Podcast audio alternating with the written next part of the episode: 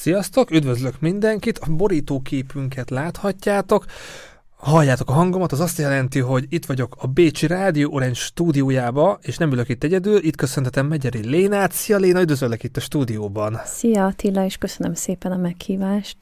Kedves nézőink, hallgatóink, tánc lesz a témánk és a színház. Megpróbálunk sok érdekes tartalmat tartalommal megtölteni ezt az adást, de minden nem fog beleférni. Ha velünk tartotok most élőben, a videó leírásában már sok információt beraktam Lénával kapcsolatosan, vagy ha ezt utólag hallgatjátok Spotify vagy nézitek YouTube-on, érdemes a linkeket is megnézni, mert sok-sok érdekesség van bent, amit érinteni is fogunk, meg ha valami nem is fér bele, akkor utána tudtok kicsit járni az interneten. És Léna, én oda mennék először vissza, amikor így néztem a LinkedIn profilodat, hogy te Bécsben tanultál indológiát, hogy neked ez a bécsi pár év, ez a bécsi egyetemi évek, hogy jött neked, hogy Bécsbe jössz és indológiát tanulsz majd? Igen, hát az mindig egy tervem volt, hogy szeretnék valahol külföldön tanulni, és elsősorban a német nyelvterület ö, jött szóba, mert hogy elsőként németül tanultam a gimnáziumban, és hát az indológia az úgy jött, hogy mindig érdekeltek engem így a különböző kultúrák, ö, és akkor még amikor én gimnázium elején jártam, akkor még voltak ilyen szakpárok, tudod, otthon, és akkor úgy szerettem volna, hogy egyiptológia és indológia, hát ami ugye azért mm, ha onnan, innen nézem, akkor közel áll egymáshoz, ha onnan nézem, akkor meg nagyon nem áll közel egymáshoz. Mi szereted a Indiana Jones filmeket? A nem, abszolút nem. Egyébként a, az egyiptológiával így szerintem anyukám fertőzött meg, mert volt neki is olyan korszak, amikor régész szeretett volna lenni, aztán így gyerekkoromban egy csomó ilyen könyvet adott nekem, meg, meg néztünk ilyen dokumentumfilmeket, de aztán valahogy igazából a, az in, indiai kultúra, meg így az ázsiai kultúra kezdett egy kicsit jobban érdekelni, és amikor viszont már nem lehetett szakpárt választani, hanem, hanem csak egy egyféle szakot lehetett választani, akkor úgy gondoltam, hogy akkor legyen az indológia, mert az mégiscsak egy ilyen élőbb dolog. Az ugye egy élő kultúra, az egy nagyon, tehát igen, nem csak arról van szó, hogy most megpróbáljuk a romokat kiásni, és a régmúlt emlékeit kutatni. Úgyhogy így jött igazából az indológia, és, és hát aztán Bécs az egy elég kézenfekvő döntés volt, mert ugye német nyelvterület közel is van, szimpatikus is volt, úgyhogy belevágtam. Ott nem csak volt, és ezt tudom, hogy nem csak volt, mert most is ideként vagy, tehát azért Bécs mindig egy nagyon jó hely. És akkor így maradjunk még a bécsi etapnál, hogy mm, tehát impusztáncról is írtál, hogy ha egy visszagondolsz a, a tánckritikákra, mert már 11-12 éve foglalkozott tánckritikák írásával, hogy Bécs ilyen szempontból hagyott nyomot, meghatározó volt, volt meghatározó ö, előadási élmény, akár impulsztáncon, vagy más-más kőszínházi előadás van itt Bécsben?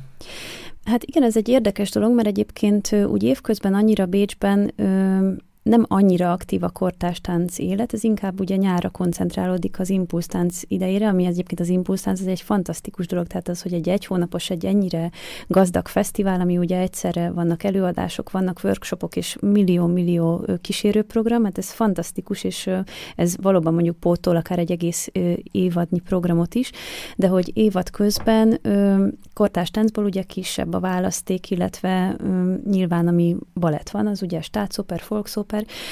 Viszont ami, ami szerintem itt Ausztriában nagyon izgalmas, és nincs annyira messze Bécstől, az a, az a St. Pölteni Festspielhaus, ahol viszont hihetetlenül jó kortárs táncprogramok vannak ö, évad közben is oda meghívják így a, hát a legjobb együtteseket gyakorlatilag most már sok éve, és ez azért volt nekem nagyon fontos és nagyon jó tapasztalat, mert, mert ezek az együttesek Budapestre, meg Magyarországra nagyon sokszor nem jutnak el egyáltalán, aminek nyilván sokféle oka van, valószínűleg részben, vagy jó részt anyagi, és akkor az a legközelebbi hely, ahol meg lehetett őket nézni, az, az Szánkpölten volt, és hát nekem annyiban még közel is volt, hogy azért oda általában Bécsből kellett csak elmennem, és nem Budapestről kellett egy külön utat erre szervezni, úgyhogy, úgyhogy persze voltak az impulsztáncon is meghatározó előadások mindig, de de ezek a szánkpölteni élmények nekem nagyon meghatározóak voltak, és így a tánckritikus pályámon is, mert nagyon sokszor írtam azokról a darabokról, amiket ott láttam, és a, tényleg az kedvenc koreográfusaim, csak hogy például egyet említsek, vagy többet is. Hát az egyik Akram Khan, aki egy, aki egy indiai származású, de tulajdonképpen már Londonban is született, ha jól tudom, tehát ugye már Angliában született, és ott él, és ott van a társulata, de ők többször voltak impulsztáncon is, többször voltak Szánkpöltemben is, volt, ők egyébként még voltak Magyarországon is többször, de azért néhány darabunk nem jutott már el Magyarországra, úgyhogy ő, őket mindig nagyon szerettem, aztán egy másik nagy kedvencem Szidi Lárbi Serkaui, hát ő, ő pedig marokkói származású, de... Megfogod, tehát így meg, meg akartam keresni Google-be, de kedves nézzük, akkor majd utólag majd berakom. A igen, igen, bocsánat, hogy ilyen nevekkel dobálozok, de egyébként, nevek. de egyébként tényleg javaslom a, majd a hallgatóknak, nézőknek is, hogy nézzenek utánuk, vagy van egyébként egy pár előadás, ami fönn van teljes egészében, és meg lehet tőlünk nézni, ezeket is nagyon javaslom, mert tényleg fantasztikus előadások. Szóval Szidi Larbi Serkaui egy marokkói származású, de egyébként, illetve félig marokkói, félig belga és Belgiumban élő koreográfus, és ő például olyan, hogy Magyarországra Hát azt hiszem, hogy talán egy két-három évvel ezelőtt jutott el először az együttese, tehát hogy az ő karrierje nagy részét egyáltalán nem lehetett Magyarországon követni, úgyhogy ő, ez egy felbecsületetlen dolog volt nekem, hogy őt, őt nagyon sokszor meg lehetett nézni Szánkpöltemben, és a legjobb előadásai ott voltak, és ebből van olyan, ami fönn van az interneten, úgyhogy majd nézzétek Ut- meg. Utólag berakjuk, utólag berakjuk engem, és nekem is felkeltett az érdeklődésemet, és én egy Hát Covid előtt ez egy utazós csatornát van, úgy indult, de hát azóta ez így kiterjesztettem egy magazin műsorra, de az utazás az mindig nagyon fontos, és te kritikusként azért több országban járta, hogy volt ilyen meghatározó élményed más országokban, akár jetlag, bármi ilyen kalandos, vagy akár te maga színházi élmény szempontjából? Hát igen, az a helyzet, hogy nekem úgy is lett ilyen kicsit nemzetközi ez a tánckritikus karrierem, ha szabad ezt a szót használni, hogy pár évvel ezelőtt, 2016-ban egész pontosan bekerültem egy ilyen tánckritikus mentorprogramba, ami egy ilyen európai ö, szintű program, tehát ez egy ö, angliai székhelyű szervezetnek ö, a programja, és bárhonnan Európából lehet ö, pályázni, ez az Aerowaves nevű szervezet, és ö, Springback Academy, ez a neve annak a mentorprogramnak, amit ők, ö, amit ők csinálnak, és akkor ez úgy néz ki, hogy van egy ilyen utazó fesztiváljuk, ami minden évben máshol van, és akkor annak a keretében csinálják meg ezt a mentorprogramot, és utána, akik elvégzik ezt a programot, utána általában visszahívják őket a következő fesztiválra is. Szóval most már ez ugye 7 éve volt, és jó sok helyszínen voltunk ezzel a, ezzel a csapattal, ami azt jelenti, hogy egy most már közel száz fős európai fiatal tánckritikus csapatról van szó. Hát egyrészt hihetetlenül ö, izgalmas ezekkel az emberekkel találkozni, nagyon sok barátot szereztem ott, van közöttük egyébként több, aki Bécsben él, és ö, és hát voltak ott persze mindenféle sztorik, tehát amikor például ö, Szófiában volt a fesztivál, és akkor márciusban volt, azt gondolta az ember, hogy ott már azért jó idő lesz, de nem, mert 20 centis hó volt, és akkor ö, napi ilyen 20 kilométereket gyalogoltunk egyik fesztivál helyszínről a másikra, és mindezt ilyen ö, ilyen hatalmas hóesésben, hát ott már az előadásokat azt nagyjából a pihenésre használtuk ki.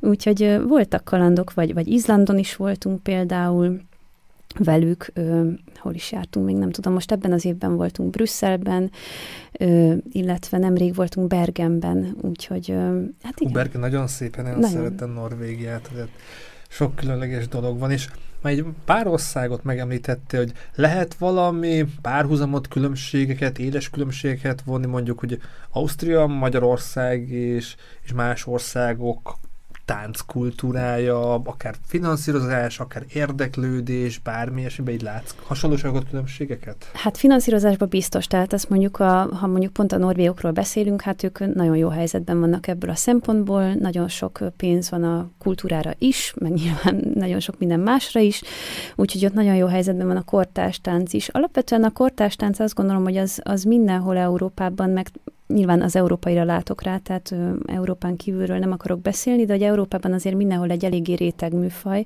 nincs is ezzel baj, úgyhogy nem ebben van alapvetően a, a különbség, és hogy stílusban van-e különbség, az egy érdekes kérdés, egyébként ezen pont Izlandon gondolkodtunk el jobban, ahol egy, ahol egy ilyen északi országoknak a, a kortástánc fesztiválja volt. Tehát ugye norvég, svéd, dán, izlandi, finn előadók voltak, és hogy tényleg volt valami, hát most ezt nem tudom szebben megfogalmazni, de valami ilyen nagyon furcsaság volt ezekben az előadásokban, ami ilyen, ami ilyen külön, ami így megkülönböztette őket tényleg a, ami nem tudom, közép-európai ízlésünktől, szóval egészen abszurd, abszurd volt tényleg nagyon sok előadás. Úgyhogy persze, biztos, hogy van, ahogy gondolom, hogy az irodalomban is, tehát van olyan, hogyha azt mondjuk, hogy francia irodalom, hogy angol irodalom, akkor azért valahogy úgy el tudjuk ezeket képzelni, hogy a kortástáncban is vannak ilyen megkülönböztető jegyek. Nagyon izgalmas ezt így hallgatni, és lassan nem sokára, január 26-án lesz két éves a, a Groove, a tánctörténetek Megyeri Lénától. Ezt gondolom a Covid is elindította, vagy már régebb óta is szerettél volna egy ilyen tematikus podcast tartalmat készíteni, már nem is nagyon van, nem tudom, azóta így valaki kapott-e vérszemet, hogy ő is szeretne direkt ilyen tematikában tartalmat gyártani, hogy honnan jött és hova tart ez a podcast most?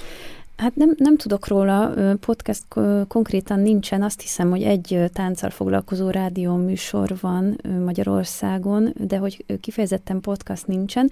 Hát valóban ezt valamilyen szinten a Covid hívta életre, vagy hát akkor volt igazából időm ezzel jobban foglalkozni, és akkor úgy gondoltam, hogy valamivel elfoglalom magam aminek van köze a tánchoz, és a másik, ami életre hívta ezt a dolgot, az, hogy elég sok sokan küzdenek ezzel így a, a kritikus szakmában, vagy kritikus körökben, vagy a szaksajtóban, hogy ugye hát egyre kevésbé olvasnak az emberek kritikát, hogy ez egy picit már olyan el, elavult műfa, és hogy hogy lehetne ezt megreformálni, és, és több ilyen hasonló kezdeményezés volt, ahol akár ennél a Spring magazinnél is, akiknek én írok, akár ö, a tánckritika.hu, ahol szintén írok, ott volt egy ilyen videósorozat, aminek az volt a lényege, hogy nem ugye egy kritikus megmondja a tutit úgymond, hanem beszélgettünk előadásokról. És nekem ez a formátum nagyon tetszett, és mindig nagyon élveztem azt, amikor beszélgetni lehetett tényleg előadásokról, és nem az volt, hogy, mm, hogy csak az én véleményemet így kilököm a világba.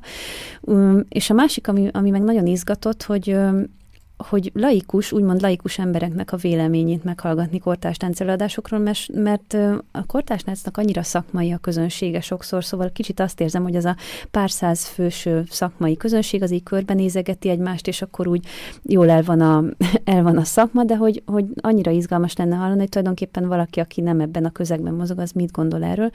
Úgyhogy, úgyhogy ez, ez volt az alapötlete a podcastnak tulajdonképpen, és akkor ebből lett az, hogy csináltam egy ilyen sorozatot, amiben mindig meghívtam egy ö, embert, aki azért alapvetően egy ilyen művészeti területen dolgozó valaki volt, de, de nem táncos, tehát a tánchoz nincs semmi köze, legalábbis ez volt az ö, alapvető elképzelésem, aztán szinte mindenkiről kiderült egyébként, hogy valami köze azért volt a tánchoz, vagy nem tudom, kiskorában balettozott, vagy van a családjában valaki, aki táncol, vagy mindig is balettos szeretett volna lenni, szóval hogy mindenkiről azért kiderültek ilyen titkok, de hogy alapvetően nem egy ö, táncszakmában mozgó valaki volt, és akkor mindig kiválasztottam egy előadást, amit ugye a Covid alatt ö, online néztünk meg előadásokat, ö, és akkor olyan, arról beszélgettünk, és aztán amikor meg már megint lehetett színházba menni, akkor elmentünk közösen színházba, és utána beszélgettünk az előadásról.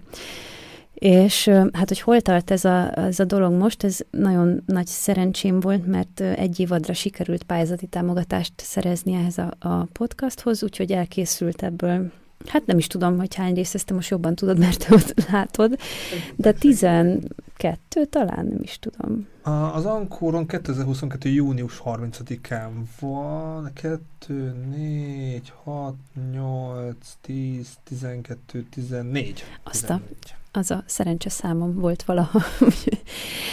Úgyhogy igen, 14-nél tartunk, és most hát sajnos ez a támogatás, ez a pályázati támogatás ennek a végére értünk, és egyelőre nem sikerült újat szerezni, és mivel most így egyéb munkáim mellett annyira nincs erre időben energiám, ezért ez most ilyen alvó állapotban van, de hát bízom benne, hogy, hogy valamikor majd még valamilyen formában esetleg ez vissza tud térni.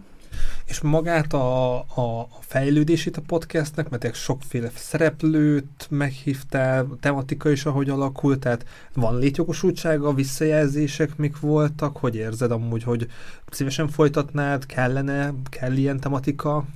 Én szerintem igen, és szerintem mindenféle nyilvánosság kell a táncnak, tehát itt nem, én azért általában nem azért csinálok dolgokat, hogy, hogy magamat tegyem ki, a, mert azt nem annyira szeretem különben, de viszont engem az nagyon bánt, hogy a táncnak nincs olyan nagy nyilvánossága, például a zene, az irodalom területén annyira jól működik az ismeretterjesztés, nagyon sok rádióműsor van, nagyon sok podcast van ezekkel kapcsolatban, és a tánc az ugyanannyira érdekes, mint ezek a műfajok, és, és az nekem úgy mindig böki a csőrömet, hogy, hogy nem, ennek meg nincs annyira felülete. Szóval, hogy nyilván nem hatalmas nézettséggel, meg hatalmas hallgatottsággal tudnak ezek a műsorok elindulni, de szerintem nagyon a Facebookon fontos, volt hogy... egy kettő megosztás, ami nagyon, nagyon jól szaladt. Igen, tehát... igen, és szóval, hogy voltak abszolút jó visszajelzések a hallgatóktól is, hogy ő, szerették a beszélgetéseket, és hát a, aminek nagyon örültem, hogy a vendégek maguk is ö, szerették igazából. Volt olyan, aki mondta is, hogy ha lesz még ilyen, akkor nagyon szívesen jönne, meg, meg tényleg mindig nagyon élvezték azt is, hogy elmentünk egyáltalán előadást megnézni. Szóval nekem abszolút a táncnak a népszerűsítése igazából ezzel a célom. És ahogy a nézők láthatták, de a hallgatóknak akkor mondom, hogy a harmadik adásba Bősze Ádámot hívtad meg, és uh, Bősze Ádámmal folyik a Lábújhegyen, projekt, sorozat, ezt majd rátérünk, de hogy Ádámot hol ismerted meg, és honnan jön az, hogy vele ezt a sorozatot elkezdtétek? Hát most egy harmadik munkámat kell itt behoznom a, a képbe, ez a Beszélő Levelek című sorozatom volt.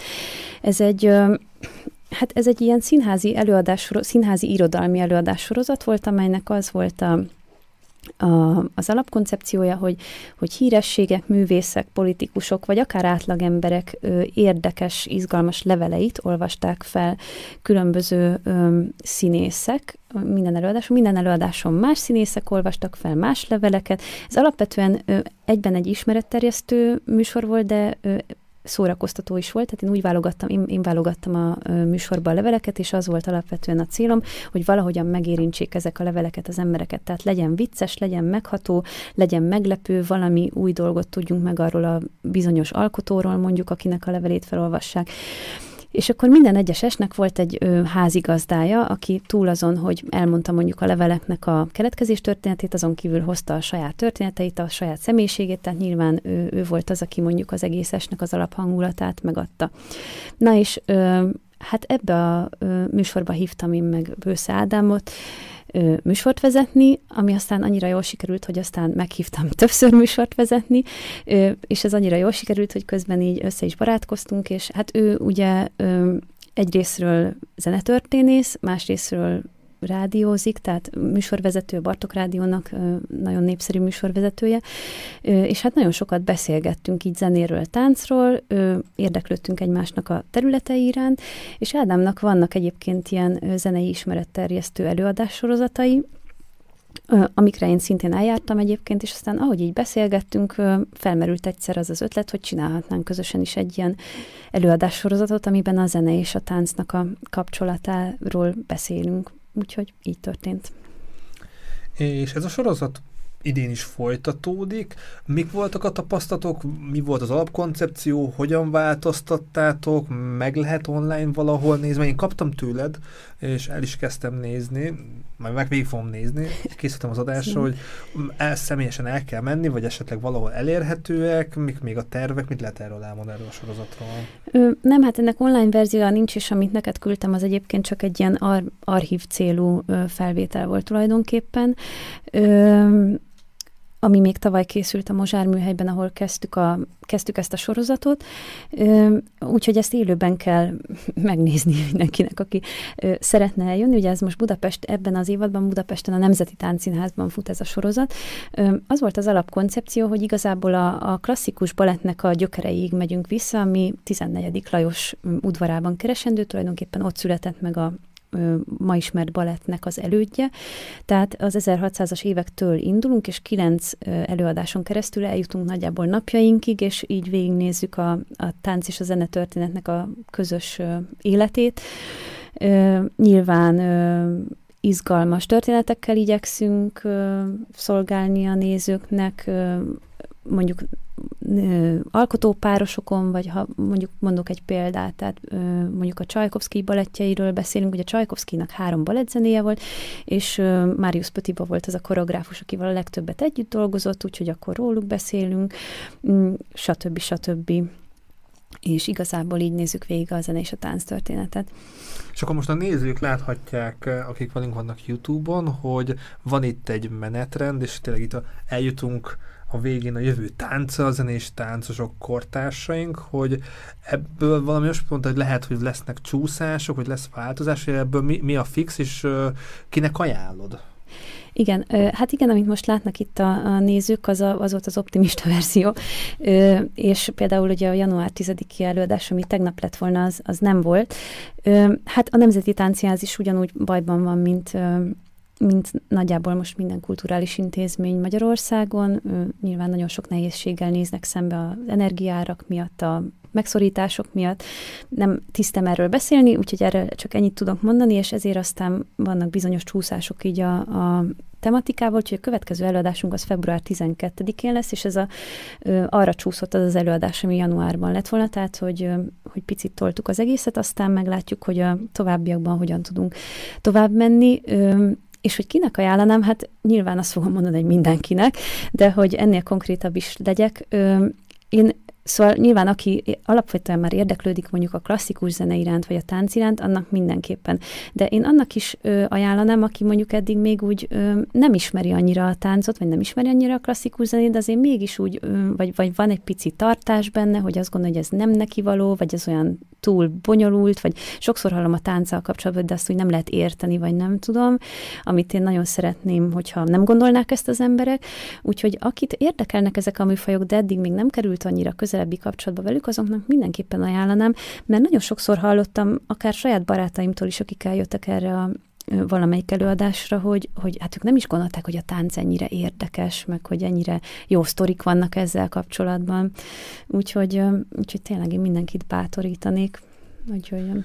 És ahogy így a listán végigmentünk, most vissza is megyek, hogy ez nagyon érdekes, hogy a, nap, napjainkig eljutni, és ez, ez tényleg egy hatalmas munka erre így felkészülni, meg, meg, meg egy nagyon izgalmas kihívás is. De miért nem akarjátok rögzíteni? Miért nem lehet, vagy valami könyvbe, tényleg időt, energiát ezért beleraktatok, és egy érdekes koncepció, hogy ezt miért nem lehet így archiválni, miért nem akarjátok archiválni, miért nem akarjátok, hogy elérhető legyen akár Patreonon, bármi módon?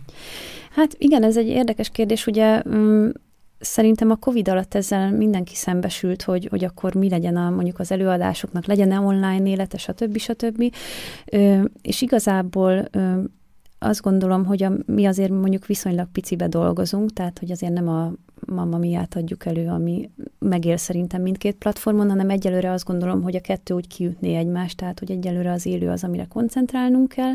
Aztán, hogy valaha lesz ennek valamilyen online formája, azt nem tudom.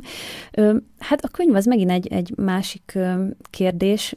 Ezt mondták már nekem egyébként, hogy, hogy, hogy ír, írjak ebből könyvet. Hát, amikor ennyi időt energiát beleraktok, beszélünk. akkor ez nehogy így feledésbe merüljön. Hát nézd, ha van rá érdeklődés, akkor én állok elébe, várom a kiadó kiadói megkereséseket, de hogy egyébként tényleg én nagyon szívesen ö, foglalkozom ezzel, és most egyébként most az egyik ilyen fő ö, érdeklődési területé lépett elő így az életemben a tánctörténet, úgyhogy, úgyhogy abszolút ö, látok még ebben perspektívákat, és remélem, hogy lesz lehetőségem minél többet ezzel foglalkozni. Hajrá, hajrá, és ahonnan így kijutottunk a lábújhegyek Lábújhegyeken? Lábújhegyen, Lábúj, de jó, egyszerre csak egyen az a Mozsár műhely, és ez nagyon meghatározó volt a te életedben, hát az egy családi vállalkozás, hogy mondhatom. Igen.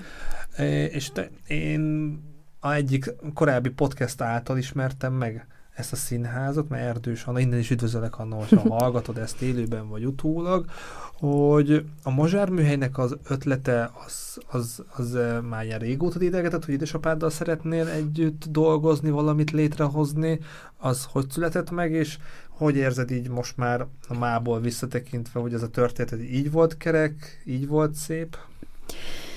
Hát, hogy hogy született meg a, a, az ötlet? Igen, ő édesapám, ő, hát ő egy színházi ember, ő világéletében színházban dolgozott gyakorlatilag, annak ellenére, hogy ő közgazdász alapvetően, de aztán ő szinte rögtön, amikor elkezdett dolgozni, akkor ő már színházban kezdett dolgozni, gazdasági igazgatóként, stb. stb. Aztán a Tália Színháznak volt az igazgatója tíz éven keresztül, és amikor annak vége lett, akkor különböző mm, kitérők után ő ilyen produkciós cégeknél dolgozott, ahol én is elkezdtem dolgozni, miután pálya elhagyó lettem az indológia szempontjából. A szegény indológia. Igen, hát az is majd még ki tudja, valaha jól jöhet.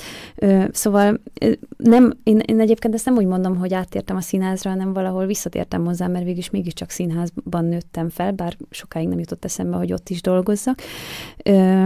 És akkor volt ez, hogy, hogy neki volt egy ilyen produkciós cége, és akkor én közben elmentem Londonba négy hónapra egy Erasmus ösztöndíjjal, egy ilyen Erasmus szakmai gyakorlattal, ahol is megismertem ezt a Letters Live nevű produkciót, amiből aztán később a magyar verzió lett a beszélő levelek, és akkor én annyira belelkesültem, hogy, hogy azt gondoltam, hogy ezt meg kéne itthon csinálni. És akkor már az volt, hogy volt egy ö, produkciós ötlet, volt egy produkciós cég, és akkor egyszer bementünk a Mozsár kávéházba, amit ö, Bartok Júlia és Prug Gábor üzemeltetett, akik ö, édesapámat régóta ismerték, és akkor me, mm, a Júli fölvitt minket oda az emeletre, hogy és amúgy itt van ez a rendezvényterem, itt szoktak ilyen mindenféle rendezvények, céges rendezvények, meg ilyesmik lenni, néha egy két ilyen kis koncert, és akkor mondtam, hogy Jézus Mária, hát ebből egy színházat kéne csinálni, hát ez csodálatos ez a terem, és akkor lett egy hely is, úgyhogy ö, itt összeértek a dolgok, és a Juliék is nagyon nyitottak voltak erre, hogy ott legyen egy színház, úgyhogy így akkor tényleg a csillagok úgy álltak együtt, hogy, ö,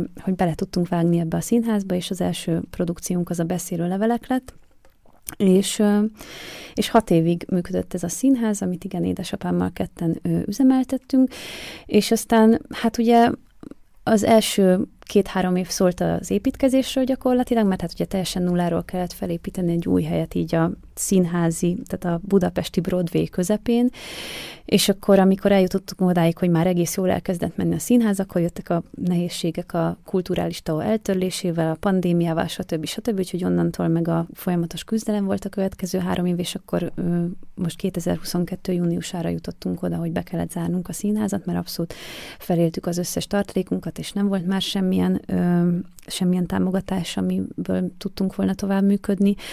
Ö, úgyhogy volt szép része, volt küzdős része, de de nekem ez így kerek volt, meg egy, meg tényleg egy nagyon fontos része az életemnek, meg nagyon sok mindent hozott magával.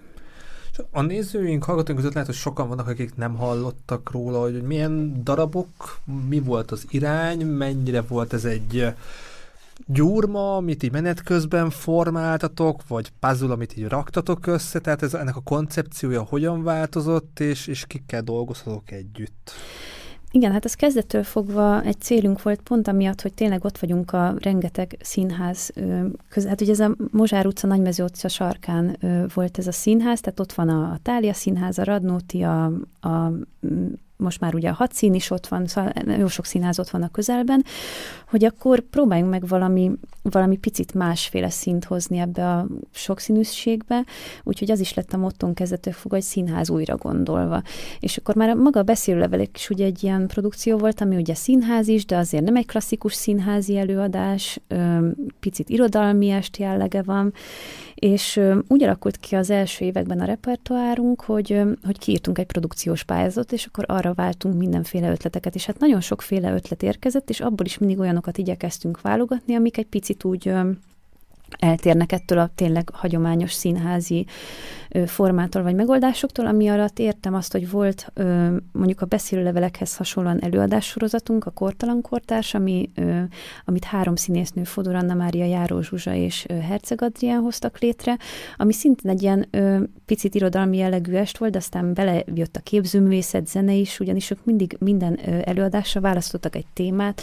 Volt olyan, hogy botrány, volt olyan, hogy ikon, volt olyan, hogy na most több lehet, hogy nem fog eszembe jutni, de szóval minden ö, esnek volt egy ilyen hívószava, és akkor ehhez a témához válogattak ők kortárs magyar irodalmi szövegeket, abból gyakorlatilag egy ilyen egy-két próbával ö, csináltak egy egy alkalommal ott ö, a helyszínen megszülető előadást, és a második részében az esnek pedig ehhez a témához kapcsolódóan volt mindig egy beszélgetés egy meghívott vendéggel, illetve a színésznőkkel, és Szirinóra volt ennek a beszélgetésnek mindig a vezetője. És aztán volt olyan, hogy fotókiállítást hozzá kapcsoltak ehhez, tehát picit ilyen performance jellege is lett aztán az egésznek. tehát volt egy ilyen része is a dolognak, aztán volt olyan, tehát, hogy voltak klasszikus előadásaink is, például ö, e, már rögtön az e, egyik első bemutatónk volt a Karnyóné, ami ugye hát egy, az egyik legklasszikusabb magyar ö, dráma, de azt viszont három ö, akkor még színművészeti egyetemista fiú adta elő, Ö, igen, ott az nem, az nem az, bocsánat, ez is egy másik dolog. Fürdőnadrágban, ha fürdőnadrágos fiúkat látsz, igen, akkor ők azok. De tudom, melyik dolog az. Igen. Szóval, ö, tehát, hogy az meg egy teljesen rendhagyó értelmezése volt egy ö, klasszikusnak. Gyakor- ö, ott ott volt a... Hmm. Igen, igen, igen. Ők azok. Ö, én nagyon szerettem ezt az előadást, nagyon vicces volt. Ö, és hát igen, úgyhogy voltak De ilyenek akkor, is. ha jól értem, már, láttam. Tényleg? Ba- Balást láttam. Szántó Balázs, igen. Igen, igen, Kapolcson, hogy ezek akkor direkt ilyen nagyon low budget, gyors szarakott pár előadás megélt darabok, és hogy állt össze egyáltalán a, a, a, me- a menetrendetek, a havi menetrend, vagy az éves menetrend?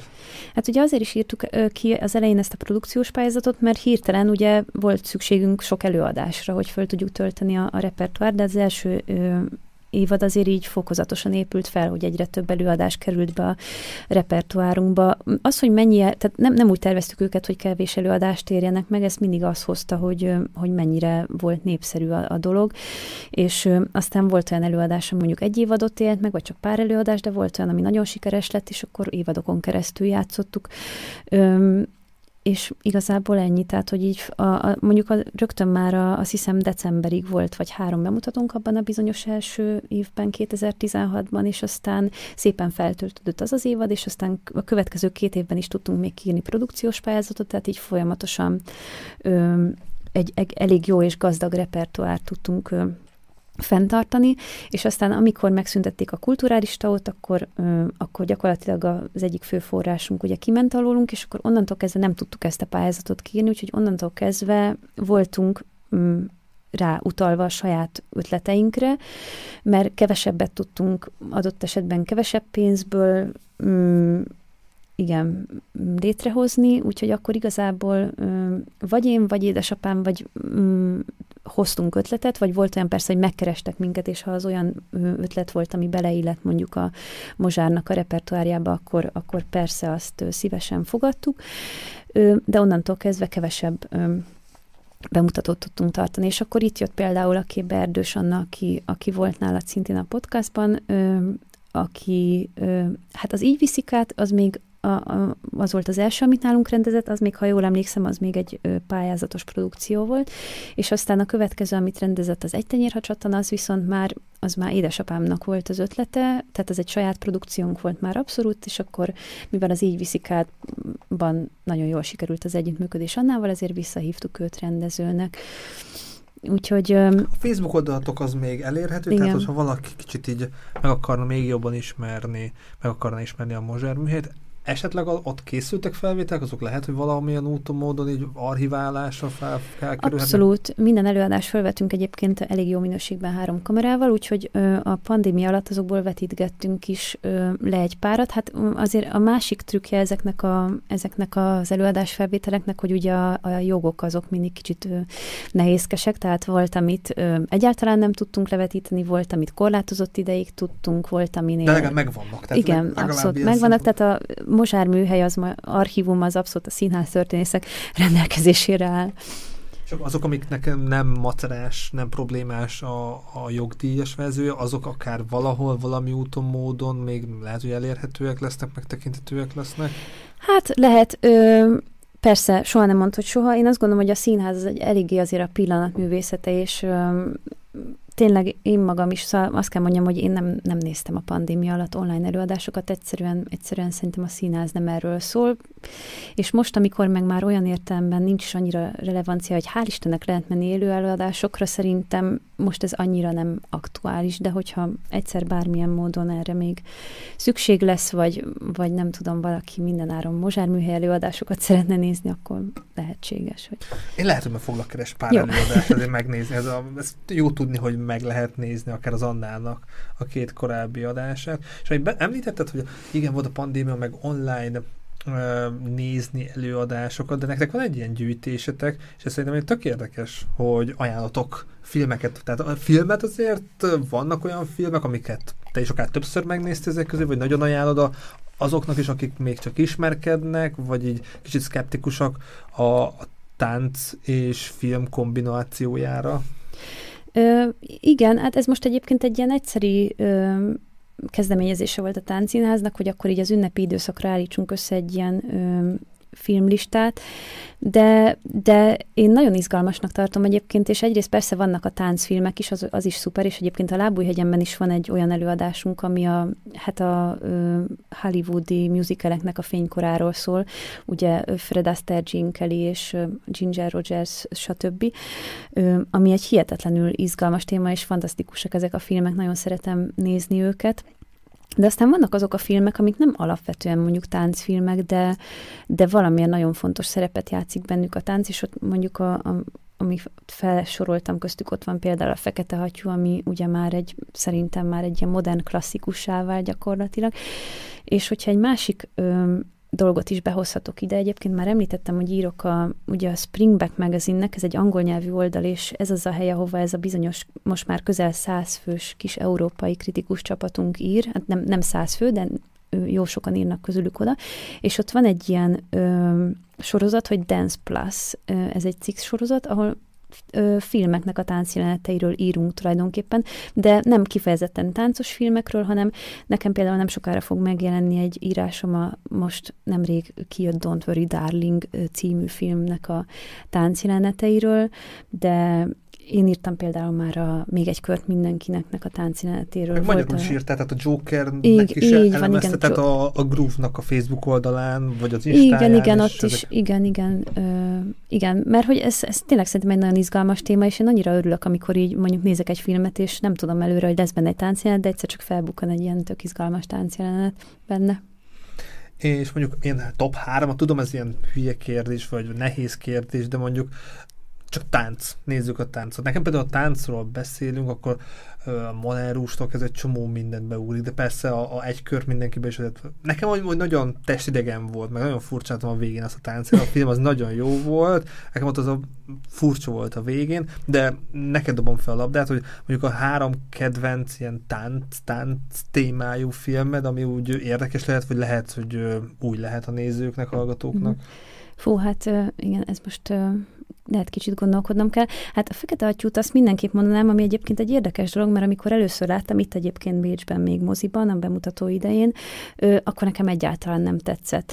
És aztán... Én szeretem a Radomszki mindegyik filmét, és úgy várom már a bálnát, nagyon-nagyon vár kíváncsiak, hogy milyen lesz Fraserre. Igen, és hát aztán eltelt, nem is tudom, szerintem közel tíz év, vagy hát már nem, nem azt hiszem talán valami 2009-es film volt, szóval lehet, hogy még több is, és újra néztem most így a Lábújhegyen kapcsán, és most meg igazából tetszett tetszett, meg szerintem nagyon izgalmas ez, ahogy, ahogy tematizálja ezt a fekete hattyú, fehér hattyú, tehát ezt a kettőséget, ami a balettban is egyébként egy nagyon izgalmas, és talán kicsit önmagán túlmutató, tehát azon a meseszerű dolgon, hogy most van egy jó hattyú, meg egy rossz hattyú, vagy egy jó nő, meg egy rossz nő, hanem ez nem tudom, pszichológiai szempontból is nagyon izgalmas, meg hogy behozza ezt a horror, és szerintem a, a tánc meg a horror kapcsolata az nagyon izgalmas, tehát hogy és Beugrik erről... valami, ami ezt kombinálja? Tehát ez, ez egy elég érdekes remix. Abszolút, igen. Például a Suspiria című film, azt nem tudom, látod, de ez... Nem, az uh, ilyen északi? Nem, vagy?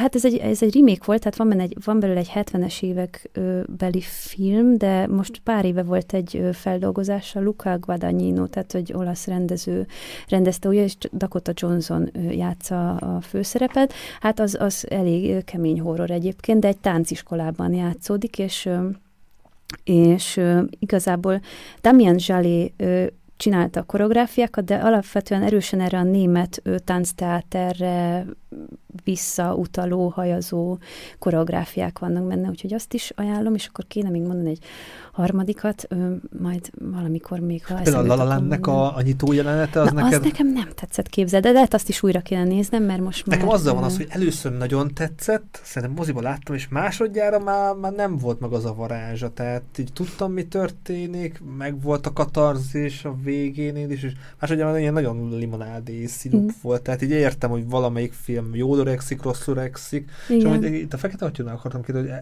emlékszel, hogy 2010-ben, vagy nem tudom, 11-ben, amikor láttad, akkor miért nem tetszett?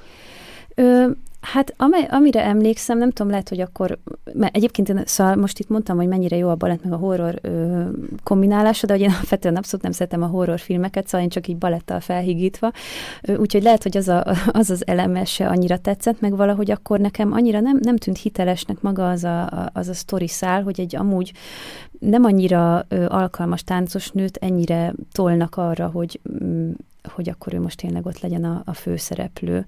De hát Na hát ugye a hitetlenség felfüggesztése hát meg a forgatókönyvíróknak mennyire szalad meg a, a fantáziája. Igen, tehát. igen. Na közben eszembe jutott még egy film, akkor mondok egy harmadikat is, ami ö, van benne táncjelenet, de hogy nem is ez az érdekes, ez az Anna Kareninának a ö, nem tudom, pár évvel ezelőtti feldolgozás, amiben Kira Knightley játsza a főszerepet, és Joe Wright rendezte, és a már általam emlegetett Cidi Darby Serkoi készítette a koreográfiát, de ö, tehát nem csak a táncjelenet, hanem abban a filmben minden meg van koreografálva, gyakorlatilag egy ö, színházi környezetben játszódik, tehát hogy, de hogy maguk a jelenetek színpadra vannak rendezve, tehát hogy félig olyan, mintha egy színházi előadást néznél, csak ugye filmen, és hogy a, van egy olyan jelenet például, ahol a, látjuk a hivatalnokokat, ahogy pecsételnek, ahogy nem tudom, teszegetik a papírt, és hogy az, a, annak mindnek koreográfiája van. És fantasztikus, és ez szerintem azért is nagyon izgalmas, mert az ilyen jelenetekből, meg az ilyen filmekből látszik az, hogy tényleg a tánc az nem áll meg ott, hogy amúgy mondjuk Anna és Fronszki keringőznek egyet ott a bálteremben, hanem hogy minden lehet tánc, meg minden lehet koreográfia igazából az életben, meg a filmen.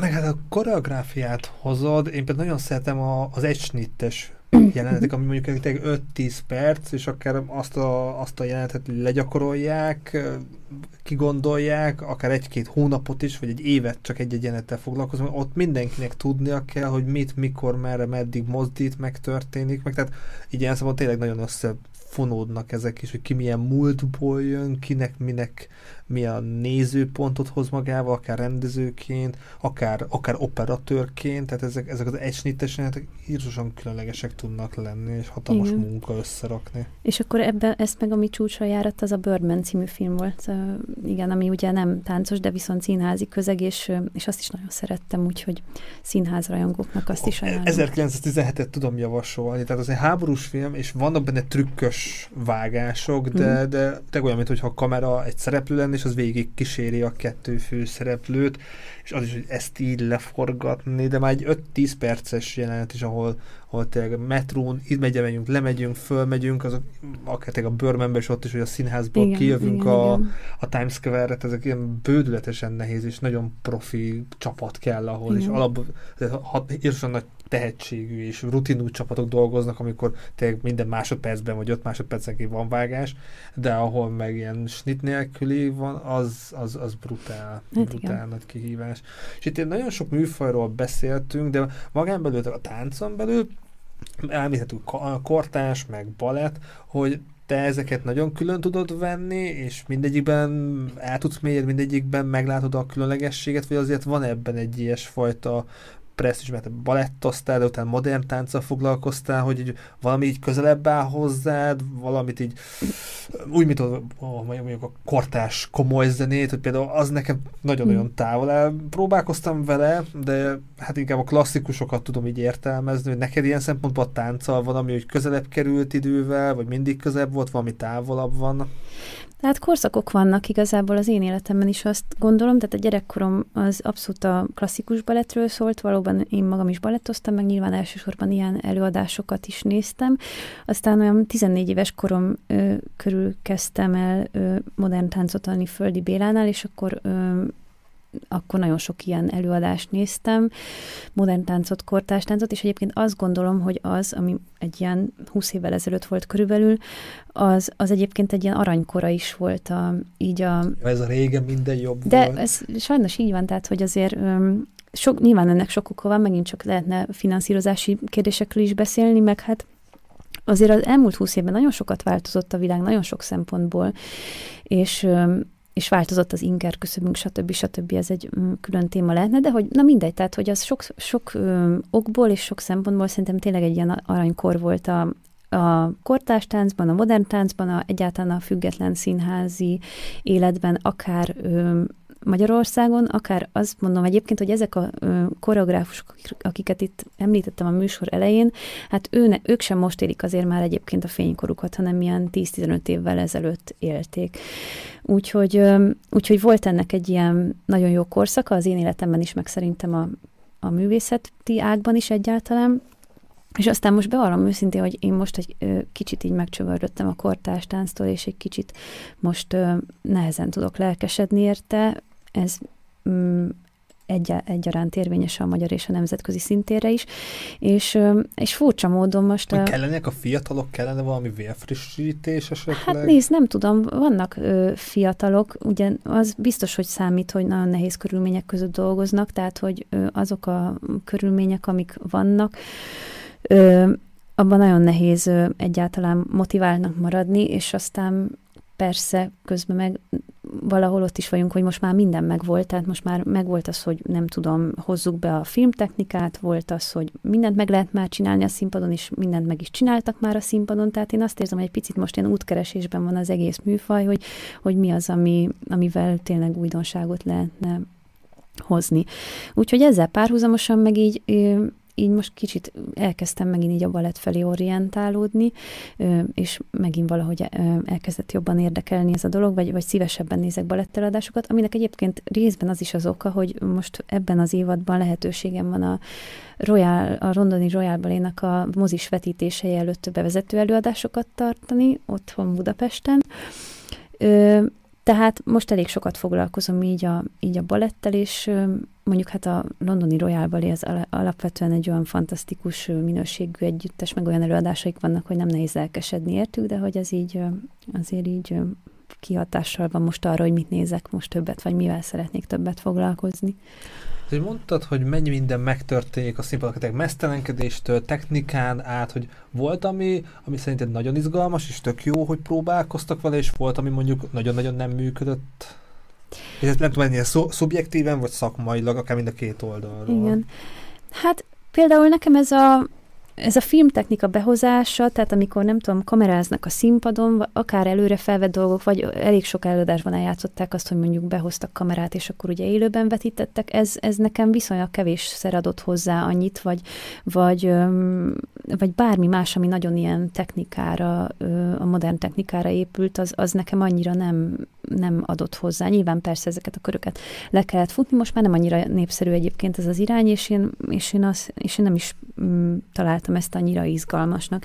Aztán persze, hát ez a messzelenkedés, ez mindig csak egy példa, igen, ez, ez mindig ilyen vita téma egyébként a, a szakmában, hogy ez mennyire szükséges, vagy mennyire, vagy mennyire elfogadható, mm, Hát azt hiszem, hogy ez most már kicsit túlzásba van vive a kortástáncban sokszor, ez én, én úgy látom így nemzetközi szinten. És díszletben, tehát nézzünk pozitívat is, mondjuk nagy vagy akármilyen nagy díszletek, forgószínpad, bármi, ami azt mondod, hogy hű, vagy projektorok, tehát elég sok minden is működhetett, ami úgy, ami pluszban így hozzá tudott tenni akár egy előadáshoz. Hát biztos, és ö, szóval igen, itt nyilván a, a léptékekről, meg a lehetőségekről beszélünk, és például ö, most már akkor maradok ennél a két példánál, tehát mondjuk Akram Khánnál, meg Szidi Darby Serkoinál, hogy ami, azok az előadások, amiket ők elhoztak Szánkpöltembe, azok azért elég nagy technikával operáltak, tehát szép nagy díszletekkel, nem tudom, jelmezekkel, ö, a Szidi Larbinak voltak olyan előadásai, amiben ö, hát volt valamiféle vetítéses technika, de nem ez a, nem ez a nagyon commerce.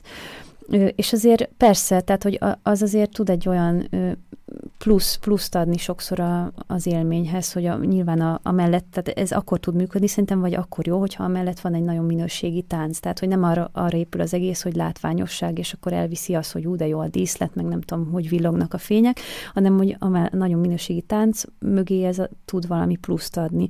És hát sok esetben ez, ezt azért a kisebb együttesek, vagy Magyarországon azt mondom, hogy szinte az összes együttes ilyen dolgokat nem tud megengedni magának, és azért a, sokszor meg a, a szegénység, mármint most konkrétan az anyagi nehézségekre gondolok, az viszont nagyon tudja a kreativitást segíteni egy pontig. Szóval, hogy, és ez az, amiről beszélek, hogy mondjuk nyilván 20 évvel ezelőtt sokkal jobb helyzetben voltak a magyar együttesek, a finanszírozási szempontból is, de nem, nem tudtak mondjuk ilyen büdzsékkel operálni, mint ezek a külföldi együttesek, és hihetetlenül kreatív és nagyon izgalmas pusztán a dramaturgia által nagyon izgalmas előadások jöttek létre, és most van szerintem az a pont, amikor a szegénység az már nem segíti a, a dolgot, abszolút.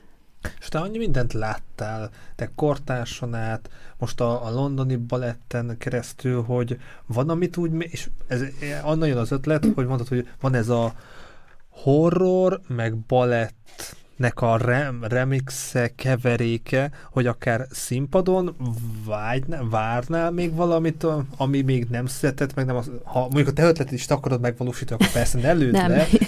Ilyen ambícióm nincsen. De hogy valamit az, azt mondod, hogy hú, ez még, még jó lenne, ha megcsinálják, hogy meg lehetne csinálni, mert miért ne? Hát nem, szóval ilyen újításszerű dolog nincs. Már láttam mindent? Én, már, én egyébként én már mindent láttam, én ezt most már sokszor szoktam elmondani, hogy egyébként engem már nem lehet felbosszantani színházba. Meg, És meglepni se, tehát. Hát nem nagyon szerintem. Egy ilyen Pintér Béla se tegyük fel? Ö, hát nem, nem tudom, nem, annyira nem.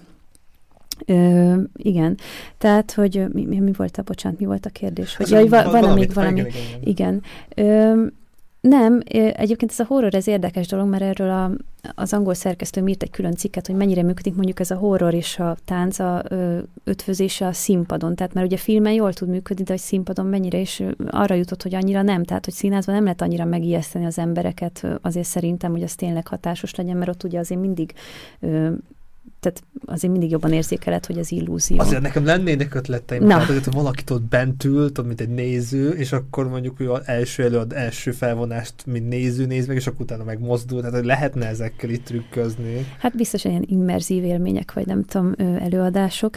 Szóval én alapvetően szerintem egy kicsit konzervatív ízlésű néző vagyok, függetlenül attól, hogy a kortásban is persze nagyon sok minden tetszik, és hogy én, az, én például nagyon szerettem az ilyen egyszerű dolgokat, vagy nagyon szeretem az ilyen muzikális koreográfusokat, ami, ami nagyon sokszor zavar engem a, a kortárs előadásokban, hogy, hogy most nagyon nagy, nagy divat lett például az ilyen különböző zörejek, meg az ilyen hangkulisszák használata, de aminek sokszor kifejezetten olyan célral, hogy szerintem nézőidegesítő céllal, és ez, és ez eléggé zavar, és én nagyon szeretem, hogyha valaki, ha valaki mondjuk muzikális, és valaki mondjuk úgy tud egy zenéhez hozzányúlni, akár lehet ez egy klasszikus zene is, de persze nem muszáj, hogy az legyen, hogy az mondjuk valahogy úgy tud együttműködni. Hát nem véletlen azért, hogy hogy csináljuk ezt a lábújhegyent, mert nekem ez, ez fontos. De ez, és, hát rengeteg mindent láttál, így, így mi volt akkor, ami utoljára szerinted meglepett? Tehát így nem muszáj annak konkrétan lenni, ami azt mondod, hogy akár látványban, bármiben már rég volt, és el kéne gondolkozni, tehát nem olyan friss élmény, hogy ú, ez, tehát nekem például filmélményben, csak hogy így mondjak ötletet, én, én az északiakat nagyon szeretem, és, és ott, ott olyan filmek tudnak néha jönni, hogy nem is gondolnád, hogy egy tegyük fel, ami nekem eszembe jut, az a igazság bajnokai, hogy ott 10 percenként műfajt váltanak. Uh-huh. De nagyon jó a karakterábrázolás, mindenki megkapja a saját mélységét, sztoriát, motivációját, de egy vígjátékba átmegyünk a drámába, akár a thrillerbe, és, és nekem például az északiak tudnak, tudnak hozni, meg hálazni, az Hollywoodban is azért most nem fog eszembe jutni a Lalannak a rendezője, de neki is a legutóbbi filmje, nem a Babylon, ami most megy majd a moziba, mm. hanem a, a Tick Tick Boom, az is szerintem az pont a színházról szól, és, és hát azért azért jönnek ki olyan filmek, amik így meg tudnak lepni, hogy akkor neked mi volt az utolsó olyan színházi élmény, ami úgy meglepett? De lehet több is, ha így beugrik. Hát meglepni az tényleg ö, nehéz már engem. Igen, tehát az én inger küszöböm az már nagyon-nagyon valahol fent van a plafonon. Ö, én, én azt, ami, ami nem annyira meglepő, csak szerintem egy tánckritikusnak az a, az a ö, meglepő élmény, vagy az a különleges élmény, amikor egyszer csak azt veszed észre, hogy nem a, a cikket írod a fejedben, vagy nem, az, nem elemzed az előadást, hanem azt veszed észre, hogy, hogy benne vagy az előadásban. Tehát én és... a vágásokat nézem, igen, és társadalmi nem tényleg a sztorit, értem, mire gondol. Igen, igen. És egyébként egy kicsit azért szeretek most balettet nézni, ami, ami persze egyáltalán nem egy meglepő műfaj, hogy úgy mondjam, mert mert abba úgy tényleg úgy bele tudok, bele tudom engedni magam, és úgy bele tudok ülni kortástáncban, hát egyet a, a mostani impulsztáncon, az idei impulsztáncon is nagyon sok előadást néztem, és ami nekem nagyon meglepő volt, hogy Antereza de Kersmaker, aki egy belga koreográfus nő, ő, hát 60 fölött van szerintem, és most már a, nagyon régóta egyébként a, az ő koreográfiája volt, amit ott az előbb azt hiszem bejátszottál, amit Angilával tán, táncoltunk. Tehát ö, Rozásznak hívják az ő együttesét, és ő elhozta most az Impulsztáncra az egyik ö, legújabb előadását. Mm, közben nézzük, igen. Közben ezt elmondom, tehát, hogy ő neki volt egy ilyen ö, Rózász Dance Rózász című előadás, azt hiszem 84-ben, ha jól emlékszem, és annak van egy ilyen székes jelenet, ebből készült aztán egy filmfelvétel, és csináltak egy ilyen projektet, hogy hogy mindenki csinálja meg belőle otthon a saját verzióját, és akkor abból küldjön be egy film felvételt. És akkor nagyon sokan küldtek be filmfelvételt, és ebből csináltak egy installációt, de ez is ilyen szerintem ilyen tizen évvel ezelőtt volt, és amikor ugye bejött a pandémia, és hát mindenki otthon ült, akkor felélesztették ezt a projektet, és akkor megint mondták, hogy akkor mindenki otthon csinálja meg a székes verziót. Úgyhogy amikor elindítottam a Groove podcastot, és Angela, Eke Angela volt az első vendégem, akkor kimentünk a Normafához, sikerült az év leghidegebb napján hóban kimennünk és eltáncolnunk ezt a, e, a saját verziónkat belőle. Tehát ez ilyen panelekből felépülő koreográfia, igazából bárki meg tudja tanulni, nincs benne semmi különösebb nehézség. Na szóval ő, ez a koreográfus nő érkezett ide az impulsztáncra, és azt hiszem, hogy formanyelvében az egyik ö, leg mm, nem tudom, klasszikusabb vagy hagyományosabb formanyelvű előadás volt, és, és, és az volt a nagyon meglepő. Nekem egyébként Biebernek, nem akarok butaságot mondani, Franz Ignaz Bieber nek, aki egy klasszikus zeneszerző, a szonáta ciklusára készítette ezt, a, ezt az előadást, és az volt nekem a meglepő, hogy itt tömegesen mentek ki róla az emberek, és közben nem volt semmi, tehát hogy semmi felzaklató nem volt benne, szerintem egy nagyon izgalmas előadás volt, egyszerűen tehát nem tudom, nem, nem volt egy könnyű, tehát ne, tudod, mikor egy könyvnél is az van, nem egy ilyen kis lektűr, hanem hogy azért úgy ö, kicsit jobban megdolgoztatja az agyat, na ez is ilyen előadás volt, és közben olyan előadásokról nem mentek ki, ahol hánytak a színpadon, ahol kardére hányták magukat, ahol nem tudom, tényleg minden lehet. Ezeket a nézőket. Igen, és ö, igen, tehát, hogy ez, ha nem is a színpadi része, de hogy mint körítés, nekem ez így meglepő volt, vagy hogy, hogy tényleg mennyire másfajta preferenciák vannak így né- nézőként. Nekem is volt kapolcson, hogy valamit így néztem, lehet, hogy már fáradt voltam, és csak így néztem, hogy most mire gondolt a költő kategória, de, de kapolcson láttam a Recikvielt, és az nagyon-nagyon tetszett, meg hát az még Covid előtt, Covid, Covid közben is amúgy lett volna egy jegyünk a Cirque de Soleil-re, hogy tényleg a Cirque de soleil amúgy láttad, voltál, róluk mi a véleményet tegyük fel, mert az is egy franchise brand. Igen, igen. Ö, láttam őket élőben is ö, többször, meg láttam felvételt is ö, tőlük, különböző minőségűek voltak, tehát hogy volt, ami nagyon tetszett, volt, ami kevésbé tetszett. Alapvetően én azt gondolom, hogy, hogy ők, hát persze alapvetően az ő, ő előadásaik azért a sóról szólnak, és én azt gondolom, hogy nagyon profin össze van téve, meg, meg tök jó. Én, én úgy gondolom, hogy semmelyik, tehát ugye nagyon sok eleme van, van benne cirkusz, van benne tánc, van benne ének, fene tudja még mi van benne, és hogy, hogy mindegyikben jó minőséget hoznak, de semmelyikben nem hoznak olyan nagyon kiemelkedőt, hanem igazából ez egy mi ilyen... Mi belőle? Tehát így meg tudod ezt fogalmazni? Hát az picit, hogy ez talán ezen a commerce túlmenjen, de hát ez nem is erről szól. De az, hogy egy profi szórakoztatás, az, azzal nincs semmi baj szerintem. Tehát, hogy és szerintem annak is abszolút van lét, létjogosultsága. Tehát, hogy Hú, és ez a profi szót behoztad, és így adáson kívül beszéltük, és én például színházzal foglalkoztam, komoly hobbiként, meg egy vándor, vándor cirkusz színházban, így a Bob, uh, János Vitéztől kezdve pár darabban így, így táncoltam, meg biodíszlet voltam. Ugye, hogy mindenkinek van valami köze a tánchoz, ez mindig kiderül. Hát egyértelmű. Tehát egy mezőkövesdi vagyok, tehát a matyóságtól kezdve csomó minden ilyen szempontból azért akarva akaratlan, de ezzel nincs is semmi baj, meg evolúciósan is, tehát az öröm tüzet életbe tudtuk tartani, de ez gondolom, ti mentetek végig, nem is tudom. Tényleg az őső emberekhez miért nem mentetek vissza? hát Ádám visszament az ős emberekhez, egyébként az kicsit meglepett ezzel engem a legeslegelső előadásunkon a Mosárban, amikor mm, el szerettem volna kezdeni 14. Lajostól ugye a történetet, és akkor mondta, hogy de ő neki muszáj egy kicsit így áttekinteni, hogy mi volt előtte, és akkor így visszament az ős emberig, és akkor egy ilyen gyors talpalóba lenyomta a tánc és zene történetet.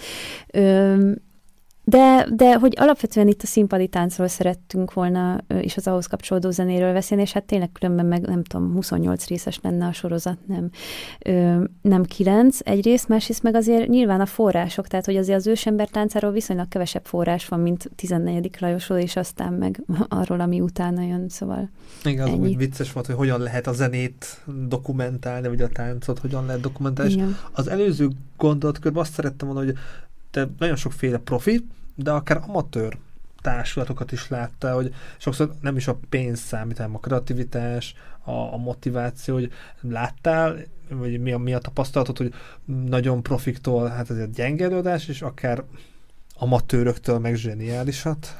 Hát nézd, igen, ez ott kezdődik, hogy, hogy mi az, hogy amatőr egyébként, ez ennek magának. Jó ennek a, Hát én írtam el egy szakdolgozatot igazából, úgyhogy majd elküldöm neked tehát, hogy mint fogalomhasználat, ugye mondjuk Magyarországon az, hogy a ma független színházaknak hívjuk őket, de volt, amikor alternatív színházaknak hívták, volt, amikor amatőr, tehát mondjuk ez még inkább a rendszerváltás előtt volt, de hogy azok se voltak feltétlen amatőrök, mint ahogy ma sem amatőrök a független színházi művészek. Van köztük, aki nem végzett mondjuk színművészet egyetemet, de vannak egy csomóan, akik igen, szóval, hogy persze nagyon, nagyon nagyon erős fogalmi átfedések vannak ebben, és a táncnál ö, megint csak érdekes dolog ez, mert hogy, hogy tényleg a nagyon sok táncos nem mondjuk egy hivatalos úton szerzi a képzését, hanem autodidakta módon.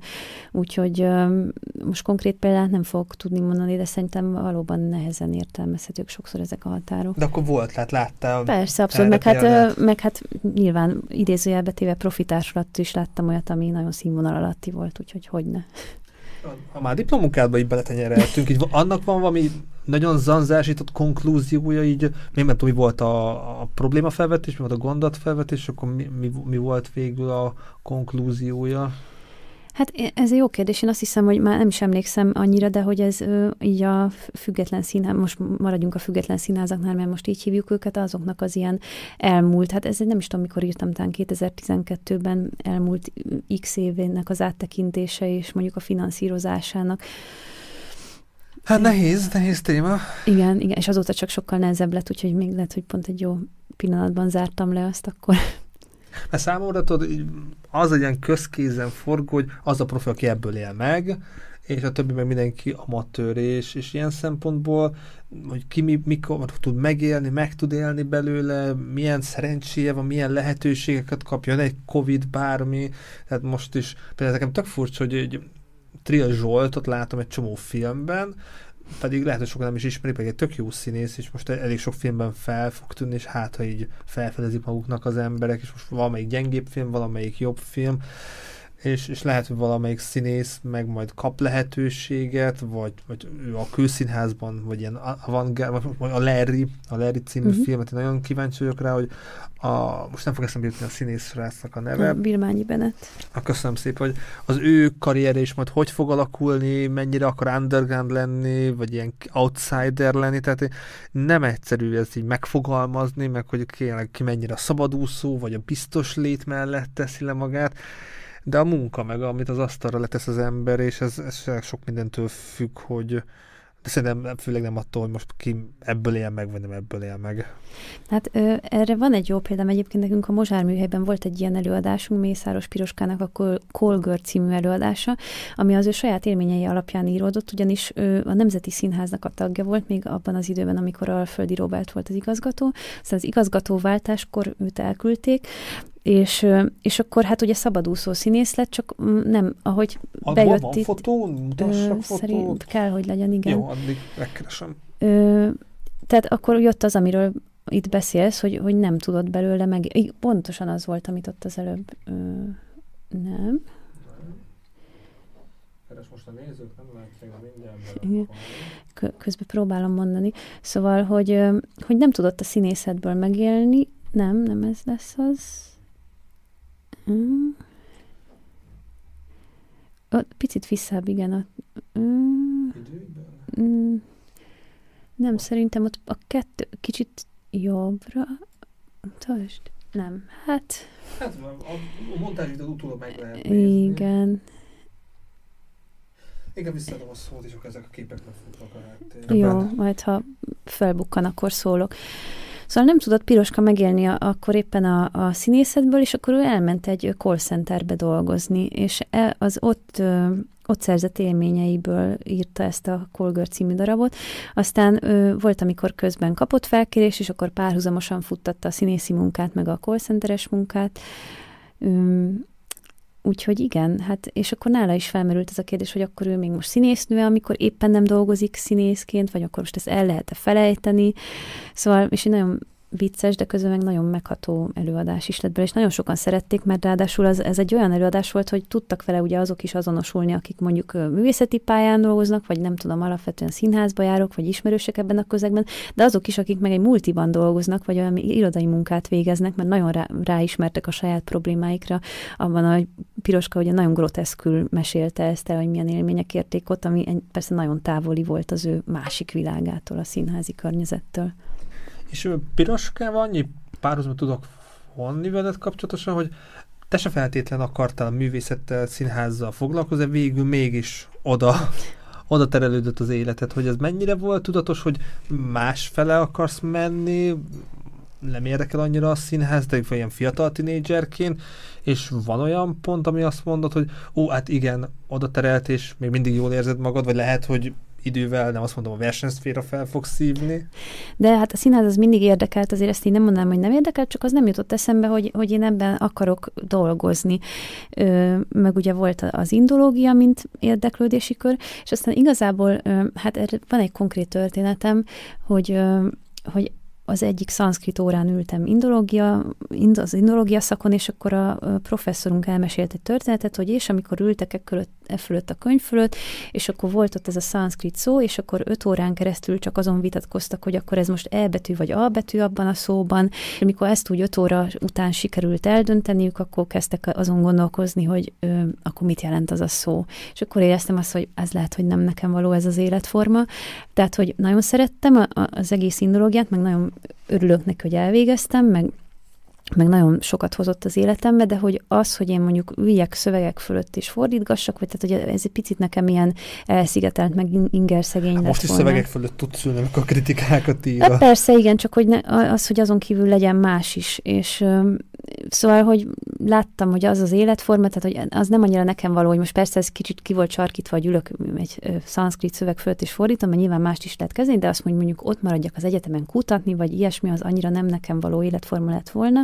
És közben meg a, a, a színház az meg egyre jobban elkezdett izgatni, de úgy, hogy, hogy ez a háttér része, tehát hogy engem mindig az, az érdekelt így a színházban is, meg egyébként minden kapcsolatban ez érdekel, hogy, hogy úgy hogy készül.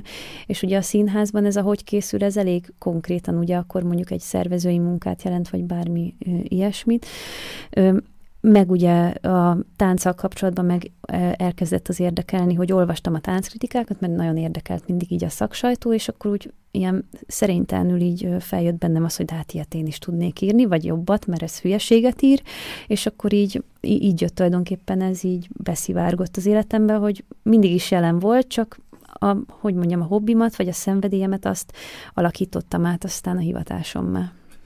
De jó, hogy lehet, hogy sokaknak olyan könnyű élet lehet, ez ugrik be, hogy hát csak el kell menni előadásokra, és akkor valamennyire kritizálni kell. Tehát hogy egy kriti- kritikusnak jó kritikát megírni, nem olyan egyszerű, tehát ahhoz tényleg olyan tapasztalat kell, és neked van is gyakorlati tapasztalatod, meg van összehasonlítási alapot, hogy már sok lehet, hogy már túl sok mindent láttál, hogy mennyire kihívás most még, vagy mennyire, mennyire találsz kihívásokat ebben a munkában?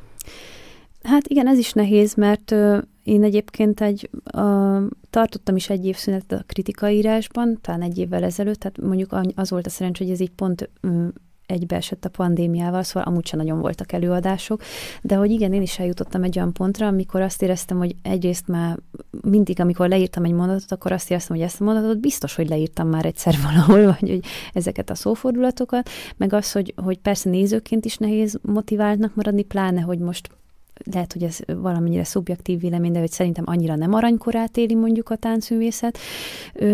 Úgyhogy igen, de egyébként meg aztán mindig jön egy olyan előadás, ami úgy átlendít ezen, tehát hogy meg, meg akkor meg lehet találni azt, hogy más részével foglalkozni a dolgoknak, lehet írni filmeknek a táncjeleneteiről, vagy lehet, nem tudom, a tánctörténettel foglalkozni, szóval, hogy picit lehet mindig csavarni egyet a dolgon, és alapvetően az, hogy azért mindig tánccal ö, tehát, hogy a tánctól nem ment el a kedvem alapvetően, és az írástól sem ment el a kedvem, csak lehet, hogy egy kicsit mindig a fókuszt kell változtatni. És zárókörben, tehát a, az érdekelne, hogy, hogy összeraktátok a, a műsorrendet a Lábújhegyennek, és a jövő tánca, a zenés táncos kortársaink, tehát mondjuk a, te a táncnak a jövőjét, azt miben látod, hogy látod, mit várnál, mi történhet még esetleg szerint? Nem azt mondom, hogy legyen Nostradamus egy ilyen varázsgömbbel, Igen. Hát ugye, ahogy mondtam, hogy, hogy most már nagyjából mindent kipróbáltak a színpadon, hogy én most azt gondolom, hogy egy kicsit valahogy, de ez egyébként talán nem csak a táncra igaz, hanem, hanem ugye az egész világunkra, hogy egy picit talán vissza a gyökerekhez, vagy, vagy egy kicsit egy ilyen egyszerűsödést várnék, tehát hogy azt a sok sallangot fejtsük le róla, ami most úgy körülötte van. Ö, és talán visszatérni magához a tánchoz, mert tudod, nagyon sokszor látom azt mostában táncfesztiválokon, hogy tánc az, mint olyan a táncelőadásban nem nagyon van. Szóval valahogy, mintha el, elvesztették volna az alkotók úgy a hitüket a mozgásnak, meg a táncnak a kifejező erejében, és szerintem, ha ezt megtalálják újra, akkor, akkor talán megint eljön egy aranykor. Itt lehet, hogy az egyetemek is tehetnek erről, hogy kik tanítanak, kik tartanak ott adások, előadásokat, milyen utakat adnak, vagy milyen iránymutatást? Hát persze, de ö, azért globális trendek is vannak, meg nyilván nagyon sok minden van hatással alapvetően ránk és az alkotókra ugyanúgy. De alkotni jó, ahogy a könyves kelemenben van, nekem az egyik kedvenc ilyen mondatom, hogy alkotni születünk erre a földre.